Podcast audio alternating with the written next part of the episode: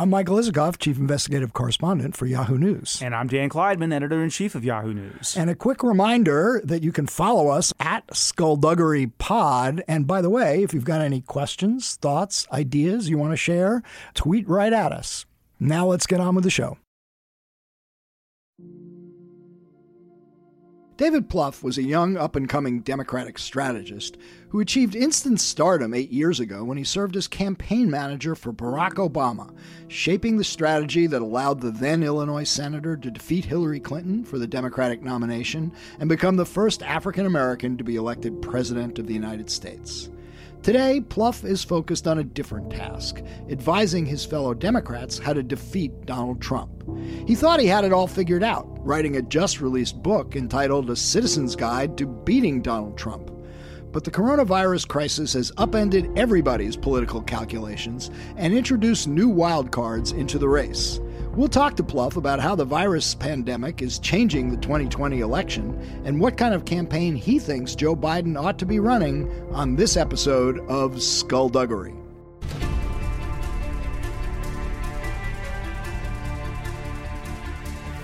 Because people have got to know whether or not their president's a crook. Well, I'm not a crook. I told the American people I did not trade arms for hostages. My heart and my best intentions still tell me that's true, but the facts and the evidence tell me it is not. I did not have sexual relations with that woman. There will be no lies.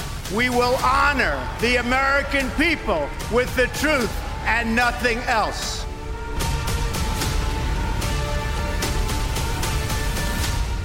I'm Michael Isikoff, Chief Investigative Correspondent for Yahoo News. And I'm Dan Klaidman, Editor in Chief of Yahoo News. So the virus news uh, keeps coming at us. It's still every bit as dire as it's looked for the past few weeks, uh, and in some respects getting worse. But Congress has come to the rescue, or at least they think they're coming to the rescue, passing this new $2 trillion package that seems to have stabilized uh, the markets somewhat, but we got a long way to go. Yeah, we do. And there are other small rays of hope out there that, you know, we need to be careful not to overstate. But as we record this uh, today on Wednesday, Governor Andrew Cuomo's uh, briefing, he talked about some evidence that the rate of spread in, in New York State, which of course is the epicenter of this disease uh, in the United States and moving toward being the epicenter of the disease in the world, that rate of spread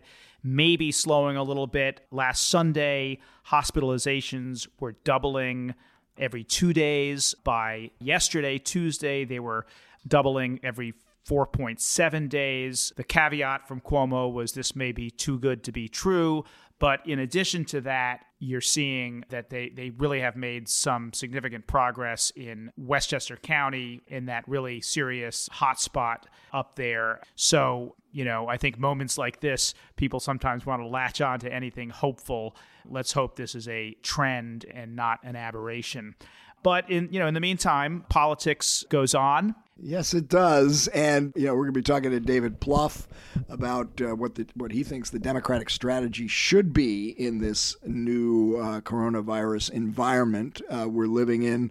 But Trump, I gotta say, the polls show he's done slightly better, just uh, being out there every day, uh, making his pronouncements from the White House, but then every time he looks quasi presidential, he lapses into the Donald Trump we all have come to know. And nothing brought that home more to me than this absolutely bizarre tweet he put out just this morning, Wednesday morning, about the news that Mitt Romney was. Uh, testing negative for the virus. And I'm just going to read this because it is so bizarre and this is exact quotes from our president. This is really great news! Exclamation point. I am so happy I can barely speak.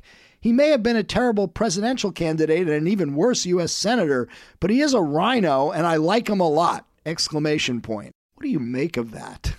a rhino being a Republican in, in, in name, name only. only. Yeah. Um, it, it is, that's just that bizarre, narcissistic pathology of this president that at a moment like this, when we're facing a public health catastrophe and every American every American is is worried about what the effects of this pandemic are going to be, not just on, you know, other people around the country, but on their neighbors, on their relatives, on their friends, and on their own families. And Donald Trump is essentially joking about it, using this as an opportunity to sarcastically go after one of his nemesis, uh, Mitt Romney. This is, by the way, this is not the first time he did this. He was also asked about Romney, you know, getting tested for uh, coronavirus, isolating at one of the corona. Uh, yeah, at, at a White House what did he say? news conference, and you know, he he seemed to make light of it. Oh, Romney's being tested. That's too bad, or something to that effect, uh, which struck everybody as sarcastic. But what strikes me about this is, you know, it's actually sort of fascinating to dissect because you can see like Trump warring with himself. He knows he has to say something positive because it's yeah. good news, but he can't sustain it for more than one sentence, and then he undercuts and goes back to the Donald Trump we've all you know come to know over these years. So his first sentence, "This is really great news!" exclamation point. His second sentence, I'm so happy I can barely speak, clearly sarcastic, right? He then says, he may have been a terrible presidential candidate, and an even worse U.S. senator, but he's a rhino. And Trump, realizing maybe he's gone too far, ends with, I like him a lot exclamation point. I mean, it's like Trump trying to balance his natural instinct for sarcasm and criticism with a sort of meager effort to sound as I said before, quasi presidential. Anyway, I, I just was like scratching my head when I read that. Laying bare his um, unusual psychological makeup in a 140 characters, or I guess tweets aren't 140 characters anymore, but he probably still sticks to that. So anyway, all right. Listen, uh, uh, we got a great guest here. David Plouffe is obviously given a lot of thought to how this election should be run for the Democrats. He's having to revise that a bit, uh, more than a bit, perhaps, with the pandemic, but a lot of interesting things to say. So let's get to it.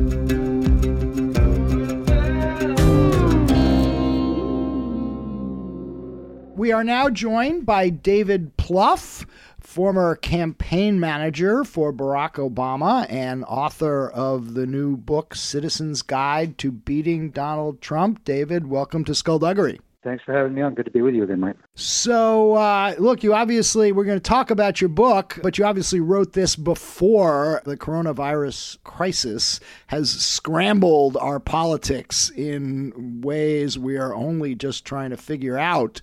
Tell us your take at the moment about how this public health emergency has changed the political calculus for 2020. Well, it's not a dodge, but we just don't know. Right? So, so much of this will depend on where we end up. I mean, what is the true uh, cost economically?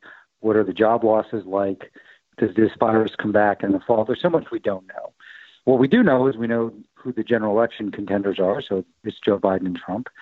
Trump obviously had a plan. They've spoken of this publicly that they wanted to basically have a shock and all media campaign to try and make it hard for Biden to take the stage as the nominee. That's been put off. So um, Biden, I think, caught a break there, and the Biden campaign needs to quickly build a general election campaign of enough smarts and resources in these battleground states to get going. Because the other thing, the general election now has been shortened. So, you know, it might have started in force two weeks ago without the coronavirus after Biden looked like he clinched the nomination. Now you're probably looking at this not really getting in 10 terms of an intense phase until maybe as late as May. So I don't know whether, you know, we've seen some bump in uh, Trump's approval rating mildly, which is not surprising. Folks want our president to succeed. But I think the story of how he's mishandled this will be very compelling. And I think so much of this election, whether it's the economy, whether it's rule of law, whether it's crises, do you really want to go through this for another four years? and so I, I actually think that in a way, that argument, I think is so central, and that sounds so simplistic, but I, I think you want every swing voter out there, and anybody who's thinking about voting third party, anybody who's thinking about not voting who's registered, to say, do I really want four more years of this? And I think if you narrow down that question, Democrats should have a pretty good chance of winning. Let me ask you, uh, just in the short term here, as the crisis has unfolded with the daily White House briefings where the president is at, Andrew Cuomo in New York is getting a lot of attention because he's doing these daily briefings and seems to be talking in direct ways that connect with people. Biden has kind of been eclipsed. Last week, he was almost invisible after the primary victories. He's started to reemerge uh, in this sort of front porch virtual campaigning, uh, doing uh, web talks, whatever. But he's not getting a lot of attention. Does that bother you a bit to see your candidate generally being eclipsed in the middle of a national crisis? Well, he's going to be eclipsed because obviously, for good or for bad, and usually bad, we're in the middle of a crisis and the president's going to take center stage.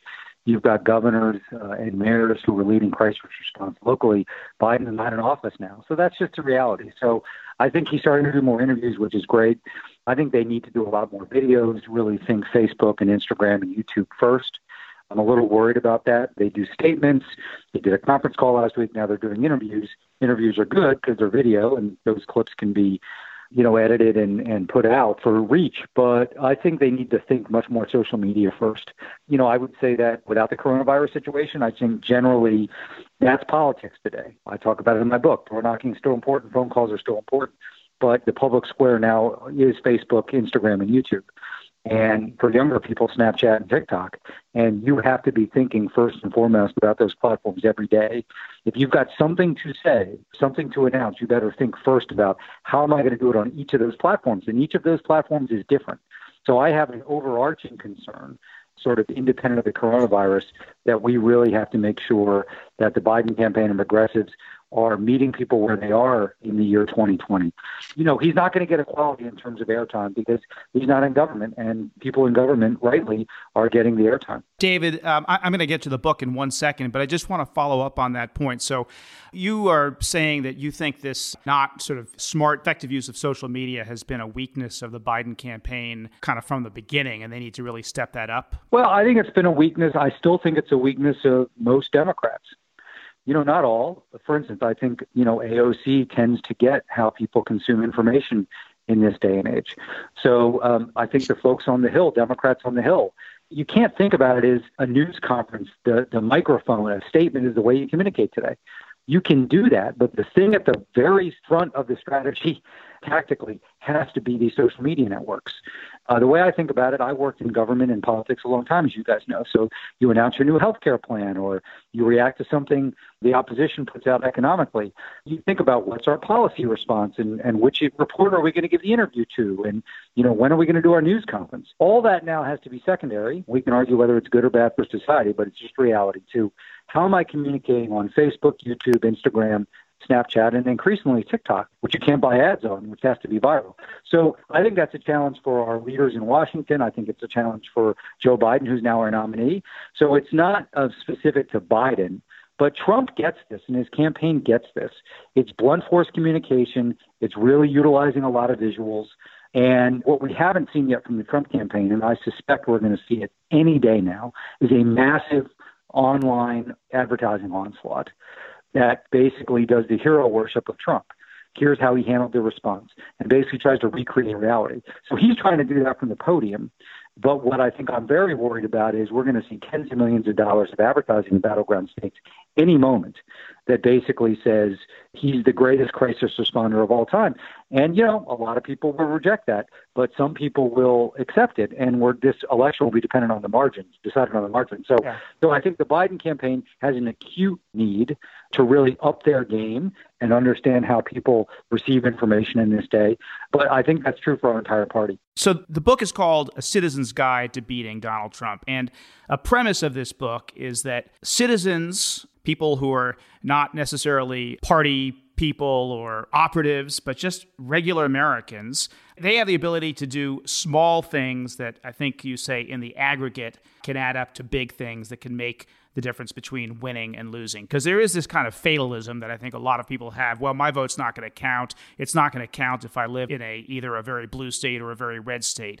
Explain what you mean. What are those little things that people can do, should be doing that can make a difference? Right now, I think not everybody, obviously, folks, law enforcement, medical professionals are working around the clock, but there's a good chunk of Americans who have slightly more time than normal, right?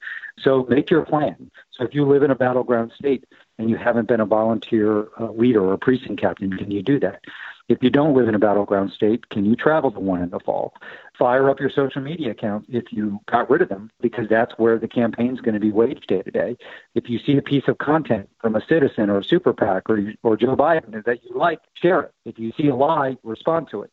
So everybody's got their role, I think, to fight the social media wars, which we have to do because we don't have Fox and Sinclair and Breitbart and all these online publications that seem to pop up every day, you know, that the right uses in a coordinated way.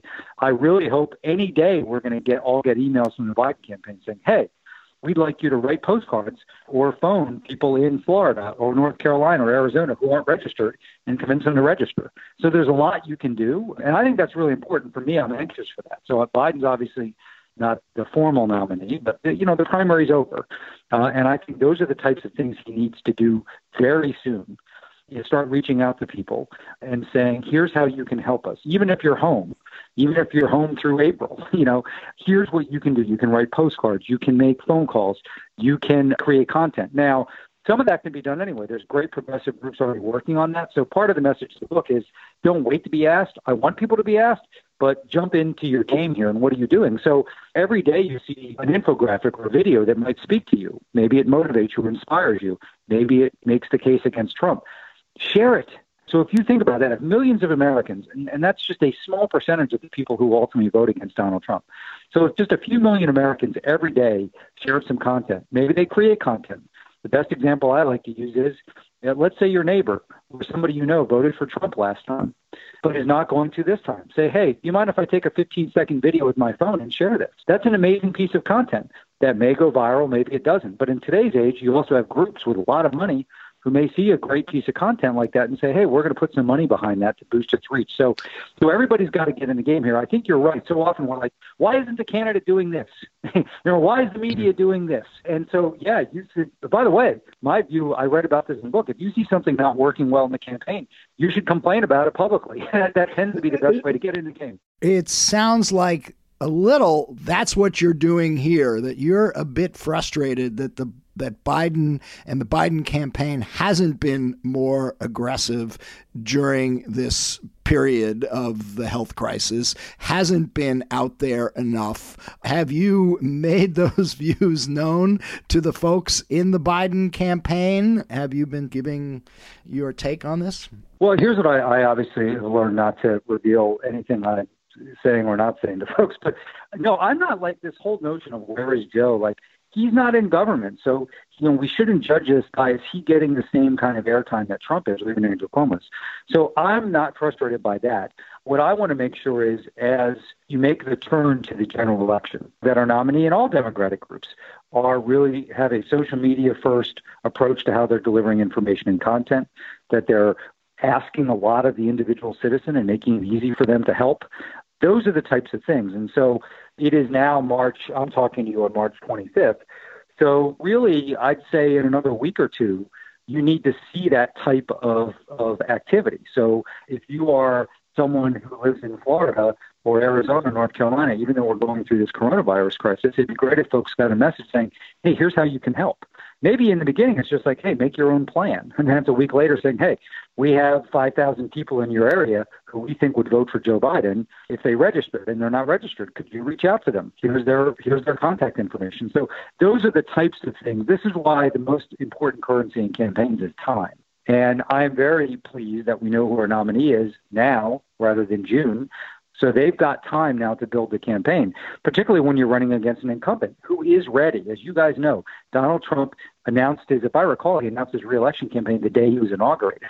He did, yeah. They've been spending money in these battleground states. Right now, Donald Trump can tell you, or I shouldn't say him, but his campaign can tell you with a lot more certainty how they're going to get to their win number in Wisconsin, Arizona, and Pennsylvania than we can uh, just because they've been incumbent. That's what they've been focused on. And so I think time is of the essence for the Biden campaign to really begin running the general election campaign. I've made that turn before back in 08. Now, it wasn't against an incumbent, it was against John McCain, who secured his nomination uh, before we did. It's incredibly hard, so I, I'm not suggesting that this is an easy thing to do, but it's something that has to be done, which is those are the things I'll be looking for is, you know, every day, is there, is, is it clear that they're thinking social media first? Are volunteers throughout the country getting asked to do things early, not late? That's what we're going to have to do to beat this guy. David, how much is this about getting the message out versus getting the candidate out? Because Throughout this primary campaign, my sense is that Biden has a tendency to sort of drop out of the conversation, a kind of inability to seize the spotlight in kind of dramatic fashion. You know, we saw all through the debates, he was the only candidate, in fact, I think the only candidate I've ever seen do this, where the bell rings or whatever, he's, he stops in mid sentence and says, My time is up. And so, and he's up against, as you said before, a candidate, an incumbent president who knows how to dominate the news cycle. He's a carnival barker, a media whore. It's what he does best. How worried are you about Biden personally not being able to actually, you know, kind of break through in that way? Well, it's interesting. I mean, obeying the rules in debates, not having a pathological need for the spotlight. I think ultimately those are going to be benefits for Joe Biden in the general mm-hmm. election, right? Because they are, he's not a generational contrast to Trump, but those are pretty big contrasts with Trump. And there's no doubt in the research I've seen, there's a pretty big percentage of swing voters out there who are just tired of the show. Even some people who voted for him and say, I'm actually still glad I voted for him. But four years was kind of a good, you know, that was a good time to shake it up. But I'm not sure I want to do this for eight years. So I, I'm not overly worried about it. I do think the question of how do you day to day compete with a guy who's shown a great ability to dominate the oxygen in any room is troubling, right? So we saw with Hillary, three debates. If you believe polling, she was viewed the winner of those. I think most people believe she had a much better convention. So the big moments, you know, she seemed to do okay in. But day to day, he dominated with his latest outlandish charge and his crazy memes and gifts that he tweets. So that's what I think the Biden campaign needs to figure out is how do we compete in that environment? How do we punch through? Now, with advertising, of course, you can reach who you want to reach. So this is more about the free media coverage every day and earned media coverage, which is important in presidential campaign. So I guess Biden has to be who he is. The worst thing would be somehow to become an inauthentic demander of the spotlight and sayer of outrageous things. So you got to be who you are, but the campaign does need to figure out. And this is a challenge. I, I will confess, I'm not sure the answer to it either. But I do know that memes and gifs and great short videos are an important part of this. It's not just whatever you say in your rally in Wisconsin on September 20th. You really have to think through how can you do some things online that really capture people's interest that might go viral. Look, David, I get your point about the importance of social media, but I went back and looked at the op ed you wrote in the New York Times after the 2016 election, the election in which you had said there was, you were 100% confident that Hillary Clinton was going to win, and you you know sought to explain how you got it wrong and a couple of lines leapt out at me when i read that after noting how much worse Hillary Clinton had done in districts that Obama had carried, you wrote, It's a reminder that presidential campaigns are driven in large part by personality, not party. And uh, then you close the piece by saying Democrats will spend months analyzing what happened and making important corrections. We need new talent and leaders to emerge at all levels, including some who can begin to think about running in 2020 against President Trump. Our bench looks thin and conventional, but no one thought in 2004 12 that Obama or Trump would be serious candidates. The name of our Savior may not be on anybody's tongues right now. It'll be fascinating to see who emerges from the rubble of losing what looked like a sure thing. Here we are, nearly four years later, and we've got Joe Biden, 77 years old, a guy who's been around for 40 years, not exactly the new talent and leaders you said the party needed. Well, I, yeah, I think we saw a lot of new leaders and new talent emerge in 2018.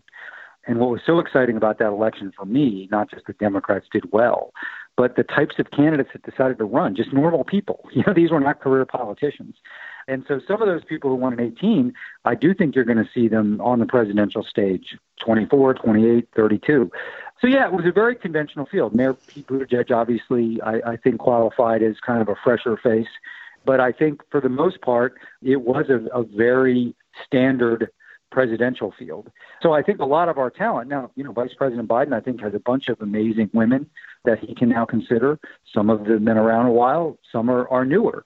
And I think one of the reasons 18 went so well was those candidates really spoke to people because they were just average people, you know, small business people and teachers and nurses and military veterans who said, you know, I'm going to run. And most of them, I doubt, are going to be in politics for their career. They're doing it for a period of time as a service to the country. So, yeah, so it was a very conventional presidential field, I think, with the exception of Mayor Pete. I would have liked to seen fresher faces, but here's where we are, right? And so at the end of the day, I do think some of Biden's weaknesses as they were perceived in the primary. To your point, he sometimes you know, doesn't dominate the spotlight, and he follows rules, and he's been around forever, and he doesn't have the most exciting policy positions, perhaps. Those can be strengths in general. I think they will be strengths in general.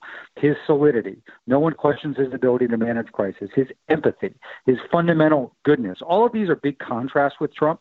And so I think his big challenge, I think for swing voters, those will be super positive attributes. He's a comfortable place for them to land if they've decided not to do the Trump thing again. The challenge, I think, will be, you know, base voters, younger voters. That's a challenge for any candidate. Everybody assumes it was easy for us with Barack Obama. It was the hardest thing we did. So that's where I think a lot of time and effort is going to need to be applied. And, you know, what's interesting, back to social media, is Biden, you know, that great picture of him in the Corvette smiling, like he could become a really interesting character. he really could be, right? He's kind of in a way made for the meme and GIF world that we live in on a positive side. So I'd like to see them lean more into that and take advantage of kind of the Uncle Joe and the aviator thing a little bit more. David, um, as you know, uh, the Vice President Biden has made a commitment that he's going to pick a woman as his vice presidential nominee. Who do you think would be a, a good? I know you're not going to make a, a recommendation here, but who would be an Why interesting? not make a recommendation? Come on. who, who do you think would be number two on the ticket? And in terms of complementing Biden, but also in terms of the constituencies that uh, the Democrats are going to most need to win this election? I've helped lead this process before, right? So the most important thing is going to be the personal chemistry and trust between Joe Biden and whoever he picks. And it's going to be less about the campaign trail and more about the White House, right? This is not a warm bucket of spit job anymore. So you want to pick somebody that A, you won't be annoyed by for eight years, that you'll get along with, that you trust, that you think will be a source of great counsel, including tough counsel, uh, but we'll keep that discreet. Somebody you can give assignments to, crisis management, working with Congress, world leaders. So that's the campaign to me has to be secondary to who's the right choice. And so it, you can't just look on paper about who would be the best vice president or the best vice presidential candidate, because so much of this is the chemistry between the two people. I don't think that, the you know, historically vice presidential picks have not mattered a great deal to swing voters. But I do think it's important that the baseline has to be if something happened to Biden, this person could do job on day one. So he can't take like a huge risk here. He's got to pick somebody that every American, whether it's an active volunteer of Joe Biden's or a Supreme voter in Wisconsin, says that was a responsible pick. This is somebody who could do the job.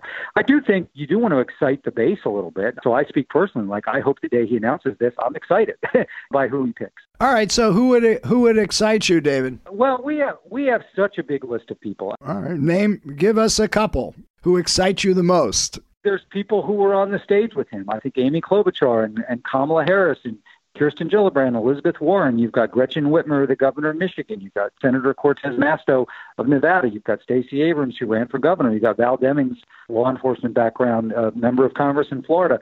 And the list goes on and on. So even though he's now limited the initial pool because he's ruled out men, he's probably still going to have anywhere from 8 to 15 serious candidates. And that's exciting. So I'd be excited about any of those folks, but I would just encourage people not to overestimate the impact of this election on the presidential campaign because people are voting on Trump and Biden. They're not voting on their number twos. But I do think it's something that can help on the margins. And so you want to, A, the most important thing the vice presidential nominee does in the campaign is that one debate. So you want to pick somebody that you're confident can handle the debate. Somebody now they're kind of off Broadway, right? So they're running around the country doing important work, but they're not the main star of the show. So somebody who can do that well. But it really comes down to if I win, who is going to be value add for me? And you know that's ultimately why Obama picked Biden. Even even Trump, okay, he didn't pick Mike Pence because he's some like electrifying political figure he knew I needed to send a signal to the American people that by picking a boring white dude with government experience, there's going to be somebody by my side who probably can handle the job, but who could help him when he was in the presidency. So I just think that we have a huge list of people. He may look at folks mentioned Sally Yates, folks mentioned some folks who served in the military. So I do hope they take an expansive view not just folks currently in office or ran recently. Like, let's look at people in business. Let's look at people in the military. Let, us look at a whole group of people. But I'm sure what will come outside the others. I just think about when he makes that announcement and they're on the stage for the first time together. Um, it is going to be exciting. We haven't had a woman in that slot since Ferraro. We obviously had one leading the ticket in 16. But I think it'll be an exciting moment. Let's talk a little about the mechanics of this campaign, which have been so scrambled by uh, the virus. We still have more primaries to go. I think the next batch is April 28th. They've been postponed in some instances. There's a lot of nervousness about even holding these uh, the primaries that still need to take place.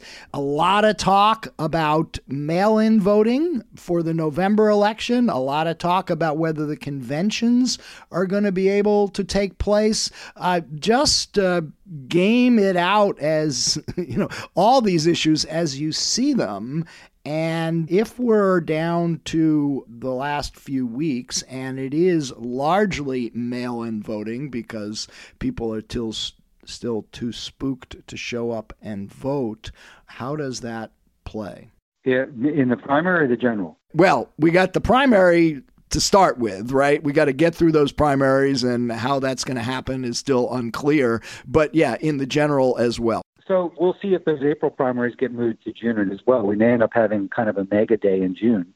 And those states need to make adjustments to either encourage more people to vote by mail who, you know, might be election day voters, or if the states that doesn't don't have a history or, or uh, allow vote by mail in big numbers, they're going to have to make that change. The primary's over. I mean, I mean, Joe Biden's delegate lead might as well be three thousand. There's no way he's going to lose it. So Joe Biden can be and his campaign can be respectful about this. But I hope that they are not spending a moment thinking about the rest of the primaries. Like if they're thinking about Pennsylvania and Wisconsin, who haven't voted yet in the primary, it needs to be through the prism of the general election.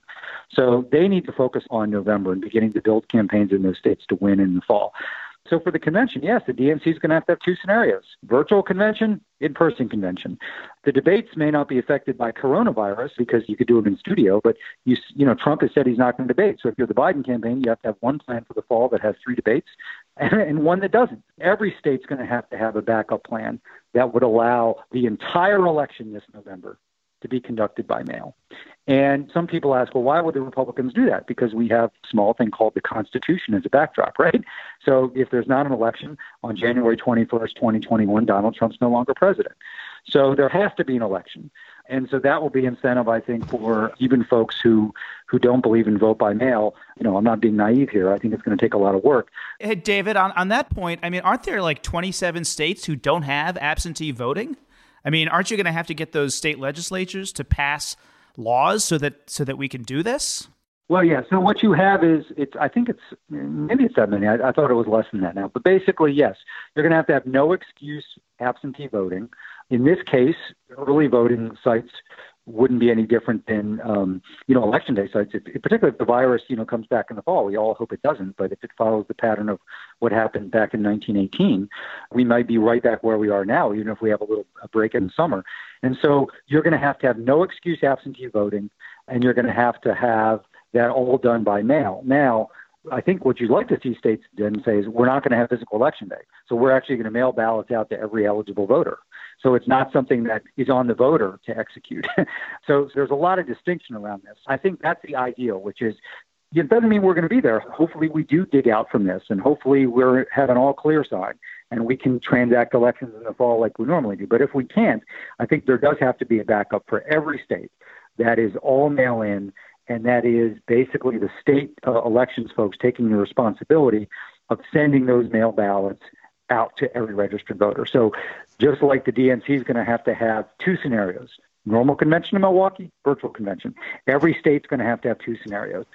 David, if it is all mail in voting, who does that help? Who does that hurt? What does it do to turnout? Um, well, it should it should increase turnout a little bit. I mean, obviously, you do have young voters who don't not even sure what mail is, right? So, like, there is it's it's not their standard. Yeah.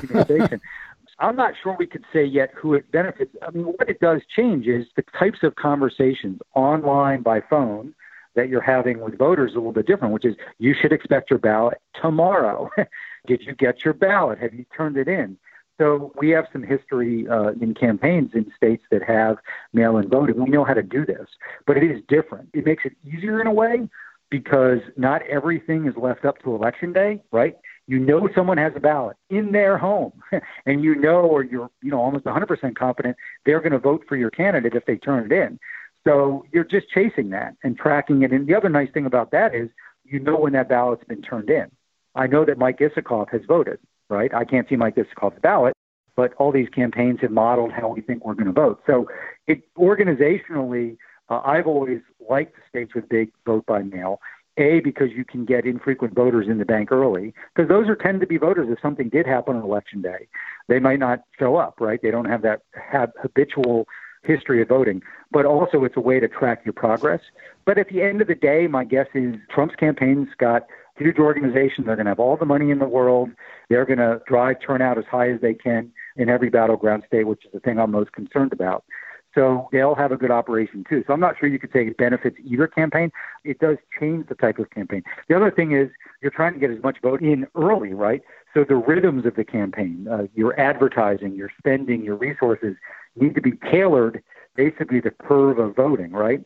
You don't want to basically hit your peak on election day. You kind of want to peak in the couple of weeks before that. Super important point that occurred to me that you know all the sort of last big bangs of the campaign where you unload stuff in the last week or so may be a lot less relevant in a campaign where people will be voting in the first couple of weeks uh, in October. Also, I want makes me wonder about if there are debates, what the debate schedule is. They would presumably have to be moved up uh, rather than later the last one in 16, as you might recall, was 20 days before the election, which I thought was way too premature. But in a vote by mail scenario, something like that, 20, 16 days or something like that, just as people are getting ballots, would probably be okay. You suggested the possibility that Trump won't debate, but do you really believe that? Do you think he would he could resist the spotlight and the temptation to be up there on the stage? No, I assume he's going to debate for that very reason. I just can't imagine him. It's why I still think Mike Pence is in some danger of not being on his ticket, right? Just because Trump loves to dominate, you know, the oxygen, as we talked earlier, right? So if he were to dump Pence, that gives him three or four days when that's all anyone's talking about. Like him ducking the debates, I think he's probably doing this to try and up his leverage in the negotiations of who the moderators are, et cetera. But I assume he's going to debate. But if you're the Biden campaign, you can't go into this assuming that, right? So, so you have to have two plans. If Trump doesn't debate, those are big moments in the campaign. Now you've lost them. So what are you going to do to create some big moments of your own? And then, of course, if he does debate, you know, you have to be ready for those. Those are going to be fascinating. By they're going to be like geriatric cage matches uh, for the history books. You know, they may end up on the floor together. But I think that um, no, but I assume Trump will debate. I mean, I just can't imagine because it's not just that his narcissism is obviously of a historic nature, and so he to not be on that stage in the spotlight, I think, would not be acceptable to him. But also, he'll be accused of ducking the bait and being chicken and just stuff he just doesn't roll with. So I think at the end of the day, we'll end up having the debates. Well, let's examine or at least talk for a moment about sort of real wild card scenarios. As I look, the Drudge Report is linking at the top to a story that says uh, draft Cuomo movement building. Could he walk away from brokered convention with nomination? That's on one side. And on the other, you mentioned Trump could ditch Pence. Let's take it even further. If the economy is truly cratered as much as some people fear and hasn't recovered by the summer. Is Trump a sure thing? You know, at what point does Mitch McConnell and other senior Republicans saying we're going to all go down to defeat with this guy with a cratered economy and we got to replace him with somebody else? I realize those are not very likely scenarios, but there are two scenarios people are at least talking about. Yeah, on Trump, I just think he commands such loyalty from the Republican Party that if we do end up in a severe recession, which seems more likely than not at this point, you know, the duration of that, I think, is a real question. His base will say it wasn't his fault, it's the fault of the Chinese, it's the fault of blue states. Like, the only way Trump would be in danger is if 50% of Republicans all of a sudden say, I don't think you should be our nominee. Um, and, you know, his support levels amongst Republicans are just rock solid. So I don't see that happening. The Pence thing, I think, could happen. A, he could conveniently say, I, I think Pence screwed up their response here. I don't think that's likely because he ultimately bears responsibility for that. So I think it's more just like he wants the attention. So if he were to dump Pence for Nikki Haley, you know, that'll dominate all of our discussions for a few days. And that's how Trump rolls. And uh, Cuomo addressed the uh, Cuomo boomlet. No, I mean, Joe Biden's our nominee. There's not going to be a brokered convention. So I think that, you know, that's, I assume, just Drudge making mischief. But Joe Biden's our nominee. So everybody out there, and this is kind of the point of my book, we all have to make our plan. I wrote this not knowing who the nominee is going to be, but now that we know who the nominee is, like, what is my personal plan? And I think not spending time, well, maybe Biden should revisit his pledge to pick a woman and pick Cuomo, right? Or, you know, maybe the convention should uh, become something that's a little more interesting. Joe Biden is on a path to have the majority of pledged delegates, and that's our race. Our race is Biden Trump. And I, again, I just don't see a scenario where either of those gets knocked off the trajectory. Well, on the Pence thing, I will point out that uh, he appointed Pence to be the uh, head of the coronavirus task force and then effectively has replaced him with himself. I think it's fair to speculate because Pence was getting the spotlight and he wasn't. One last thing on your book. Actually, I wanted to give you a chance to plug the second book because you actually put two books out simultaneously. You did a, a version of the book for kids called Ripples of Hope Your Guide to Electing a New President. And since I'm cooped up here in my home with my two teenage daughters who uh, have plenty of time on their hands, they should probably get copies of your book. But tell us why you decided to do a book geared toward kids who can't vote in this election anyway. Right. They don't have a vote, but they have such a powerful voice. So, uh, a scenario I like to think about is a family is sitting around the table. They're all united in the fact that they don't want Trump to serve a second term, right? Uh, and maybe Trump said something today on the news or tweeted something that the mom or dad says, it's just outrageous. I can't take it anymore. And I want one of the kids at the table to say, well, what are we going to do about it? like, what are we going to do about it? What's our plan to get involved? Like, how are you guys using your Facebook accounts? Are we going to Arizona? Like, are we writing postcards? So I think kids can be a powerful motivator of others to, to do more. I think they can say, I want to get involved, and if they get involved, I think it tends to attract others. I also think this is election is is much more about them than my generation. So for them to lift their voice, creating content, using their own social media channels if that's appropriate, and approved by their parents, yeah. to say why this election matters to them. So the Ripples of Hope book, I appreciate asking that. Um, you do uh, quite a bit of, of educational background, like about the Electoral College, and um, so folks understand what a presidential campaign is. But some ideas in there about how they can be helpful. So to me, that's powerful. Which is I know I've got a 15 uh, year old and 11 year old, and you know when they get passionate about something, it really um, has an impact. And so, um, you know, we've certainly had those conversations as a family about what are we going to do in the fall. Let me just say that uh, I suspect that my daughters, they're supposed to be telelearning right now. I suspect that they're both on TikTok right now. But my guess is it's not about the 2020 election, but who knows? One last quick question, David. When do we hear from your former boss, Barack Obama? Well, I think he has done the appropriate thing here, which is even though his former vice president was running, you know, really to let the voters decide. And so I think he and Biden and others uh, want to give Bernie Sanders the time to really figure out what he's going to do and how. So I think when it's appropriate, you know, maybe it's after Sanders formally suspends his campaign. You know, maybe uh, it's just we get deeper into the spring, and and it's clear that we may not have primaries till June, but the general election starting. So he'll do it in a thoughtful way, and you know I think he can be an important surrogate out there, both in terms of helping to unify the party and speak to some of Bernie Sanders supporters, but also just to be helpful on the trail. Now again, that may be different for him as well. So Yeah, you know, well, um, luckily he's someone who's skilled at video communication. He does he doesn't have to just do rallies, but um, that's the thing. I mean, if you're the Biden campaign and the Trump campaign, so yes, you have to be working right now on what if we can never do a rally again between now and November? What does our campaign look like? I was just going to say we have to change our terminology. You said uh, out there on the trail, it's more likely to be out there on the virtual trail. But David Plouffe, thanks for joining us on Skullduggery. It was a great discussion, and the book again is a citizen's guide to beating Donald Trump.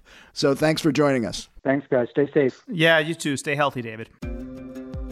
Thanks to former Barack Obama campaign manager David Plouffe, author of the new book, A Citizen's Guide to Beating Donald Trump, for joining us on this episode of Skullduggery. Don't forget to subscribe to Skullduggery on Apple Podcasts or wherever you listen to your podcasts, and tell us what you think. Leave a review. The latest episode is also on SiriusXM on the weekend. Check it out on POTUS Channel 124 on Saturdays at 3 p.m. Eastern Time, with replays on Sundays at 1 a.m. and 3 p.m. Be sure to follow us on social media at Skullduggery Pod. We'll talk to you soon.